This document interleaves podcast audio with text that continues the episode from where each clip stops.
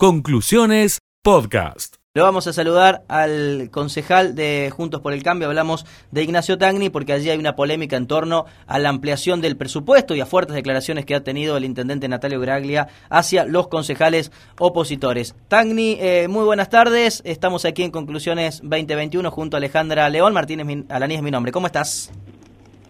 Hola Martín, hola Alejandra, muy buenas tardes, ¿cómo están? Bueno, muy buenas tardes Nacho, perfecto, aquí estamos en la radio hablando un poco de política y hablando un poco de la polémica que se ha instalado allí en Villanueva. El intendente Natalio Graglia ha tenido fuertes conceptos hacia ustedes, los ha tratado de, de tontos, ha dicho que no quieren a la ciudad de Villanueva, que no han acompañado el, la ampliación del presupuesto que se ha discutido hace algunos días atrás en el Consejo Deliberante, en función de que ustedes no han dado el quórum para aprobar esta ampliación del presupuesto. Contanos un poco cómo es la historia, eh, Ignacio, y, bueno, y un poco la respuesta, ¿no? A las declaraciones que ha mantenido el intendente Graglia hacia ustedes en las últimas horas. Perfecto. Bueno, vamos por parte, Martín. Dale. El tema es el siguiente. A ver, eh, el Ejecutivo pretende llevar adelante una modificación del presupuesto, es decir, una ampliación, lo, que representa 450 millones de pesos, lo que equivale prácticamente un 42, 43% del presupuesto anual. Villanueva tiene un presupuesto anual de mil millones de pesos. El tema es el siguiente, nosotros venimos planteando de que para poder llevar adelante esta, aprobar esta ordenanza que modifica el presupuesto, eh, tiene que hacerse con un tratamiento especial que está estipulado en la Carta Orgánica Municipal, que es la doble lectura, eh, con audiencia pública y que se ha votado por una mayoría absoluta, es decir, con cuatro miembros del Consejo Liberante.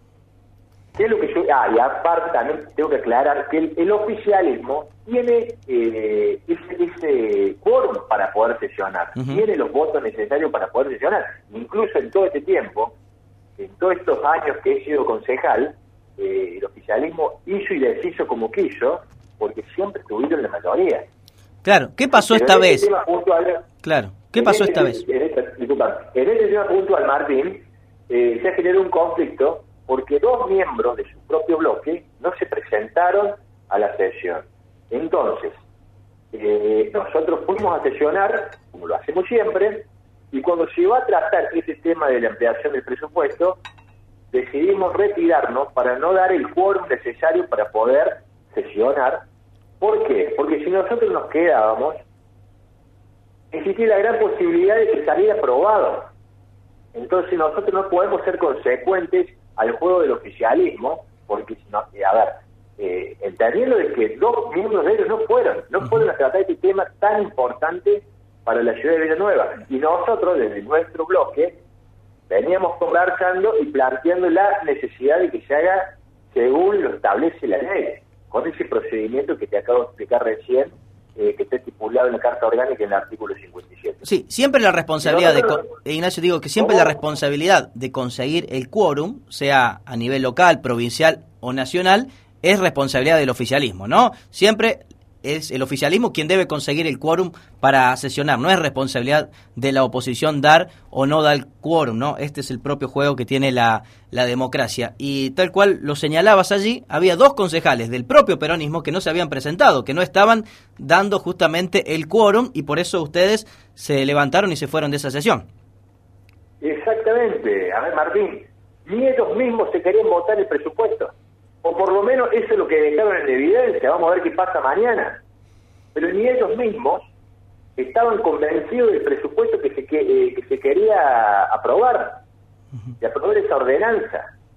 Y entonces nosotros no íbamos a ser consecuentes para que se haya aprobado a pesar y más allá de que nosotros nos opusiéramos, planteáramos eh, nuestros fundamentos, hiciéramos lo que teníamos que hacer para, para explicar que esto se tiene que tratar con un tratamiento, llevar adelante, claro, con un tratamiento especial, es decir, lo iban a sacar aprobado. Entonces, es parte de la del, del training o del procedimiento legislativo, dar quórum, no dar quórum, sesionar eh, las mayorías, es parte. Nosotros no nos infringimos en ninguna ley, no nos opusimos al progreso de la ciudad de Villanueva, sino al contrario, queremos lo mejor para la ciudad, pero queremos que sea con transparencia, queremos que sea eh, con legalidad, dentro de un marco normativo. Es decir, nosotros vamos a discutir lo que sea dentro de lo que de, lo que establece la ley. Por fuera, nada. no vamos ni a hablar. Sí. Es decir, dentro de la ley podemos estar de acuerdo o no, discutir un montones de cosas, pero fuera de la ley nosotros no vamos a, ser consecuentes y partícipes sobre una eh, aprobación de, una ordenanza jamás lo vamos a hacer. El intendente, eh, el intendente Natalio Graglia, Ignacio, ha dicho que eh, han sido tontos eh, desde la oposición por no acompañar esta ampliación de presupuesto que radicaría en más obras para la ciudad de Villanueva y además ha dicho que se ha puesto en riesgo también el pago de los salarios a los empleados municipales.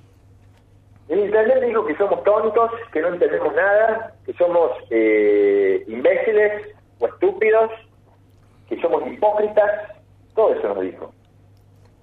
Y Martín, el tonto, el que no entiende nada, el hipócrita, es él. Y a todo esto también es un mentiroso. Es un mentiroso porque recién vos bien mencionabas el tema de que se, se manifestó de que se podría en riesgo, se podría en riesgo los sueldos de los trabajadores de los empleos municipales. Eso es una mentira total. En ningún artículo, en ninguna estrofa eh, de, la, de la modificación que se pretende llevar adelante hace referencia a los salarios de los trabajadores municipales. En ningún lado, es un mentiroso, está buscando generar un conflicto donde en realidad tendría que estar trabajando para llevar beneficios a la ciudad de Villanueva, buscar la forma de conseguir los consensos y empezar a elaborar propuestas para la gente y no generar conflictos donde realmente no, no, existen. Es un mentiroso. Evidentemente. todo, lo que nos dijo también lo es Evidentemente, la, eh, la, oposición en este caso, eh, Ignacio, por lo que infiero, ha quedado en el medio ¿no? de la disputa que tiene el propio oficialismo en estos tiempos, ¿no? entre Hacemos por Córdoba y el Frente de Todos. Y por supuesto, eh, Graglia apuntó contra ustedes en función de que se levantaron de esa sesión. Pero claro, hay dos concejales del propio oficialismo que ni siquiera se presentaron. Entonces, digamos, es, es compleja la discusión. Tiene que hacer mención, a ver, eh, nos tira, nos responsabiliza, nos, responsabiliza y nos tira la culpa a nosotros cuando en realidad el que está en total debilidad y ha generado un quiebre ha sido el propio oficialismo. yo no me quiero meter en las cuestiones internas propias de cada partido político, pero me parece que tienen que rever la situación eh, de ellos mismos. Ignacio, te pregunto por, por el hecho político, ¿no? De los próximos días, te cambio un poquito de tema, de cara a las primarias, cuando uno habla con dirigentes del Frente de Todos, cuando habla con dirigentes de Hacemos por Córdoba, señalan que Natalio Graglia está por encima de cualquiera de las otras listas, que está muy bien allí en Villanueva. ¿Cuál es la percepción que tienen ustedes desde la oposición respecto a la cantidad de votos que podría obtener el propio intendente, que además, recordemos, es candidato o precandidato a diputado nacional del Frente de Todos? Mira, eh, yo creo que nosotros vamos a andar muy bien en Villanueva, es decir, tenemos un contexto que creo que nos favorece. Eh, la realidad de la, de la provincia de Córdoba es muy distinta a otras provincias eh, y entiendo de que vamos a hacer una muy buena elección en Villanueva. A ver, ¿qué es lo que sucede? Las maniobras que se utilizan en Villanueva son bastante complicadas para, para lo que son, se, entiende lo que son los desarrollos normales y tranquilos de una campaña electoral o una elección. Todos sabemos cómo funciona Nueva, con promesas, con eh, recursos, eh, con muchísimas cosas que a las cuales nosotros no estamos, no, no, no, compartimos, no estamos eh, de acuerdo que se lleven adelante. Bueno, Villanueva eh, no está exento a esa situación, que van a seguir haciendo campaña y más siendo candidatos eh, Natalio, eh, formando parte de una lista, van a trabajar en ese sentido. Y aparte, tienen, ellos están disputando el, territorio departamental, tanto con Castelo, y, por lo cual nosotros consideramos que esa es una pelea que no tiene sentido, y la sociedad tiene que entender que tanto Castelo y Gil es exactamente lo mismo, representa el kirchnerismo, representa el populismo, y junto por el cambio representa la democracia, la libertad, eh, representa otro valor y otro principio. Eh, la, sociedad tiene que optar por estas dos opciones. Es decir, acá se elige lo mismo o juntos por el cambio. Particularmente, yo estoy acompañando la lista que eh, encabeza Mario Neri para el tramo de senadores y Gustavo Santos, que está acompañado por Soledad Carrillo, por Ramón Mestre, bueno, y demás. Sí, se habla de mucha paridad, ¿no? En esa disputa allí en Juntos por el Cambio. Y está bastante eh, la, la, cuestión. A ver, yo entiendo que Mario Neri, o la lista que tendría ser de 300 eh, C, no me 302, 305 C, no recuerdo el número en este momento de la lista, pero la que representa Mario Neri, eh, a nosotros los radicales nos, nos, genera la idea de ganar, nos genera la posibilidad de poner seis diputados nacionales y un senador que hace del año 2007 que no tenemos. ¿Por qué planteo esto? Porque si se llega a ganar, eh, el sistema de repartición de cargos que se estableció es sistema DON y por paridad. Eh, la lista que encabeza Gustavo Santos, el tramo de diputados nacionales, lleva más radicales que la que encabeza Rodrigo de, Loredo con juez.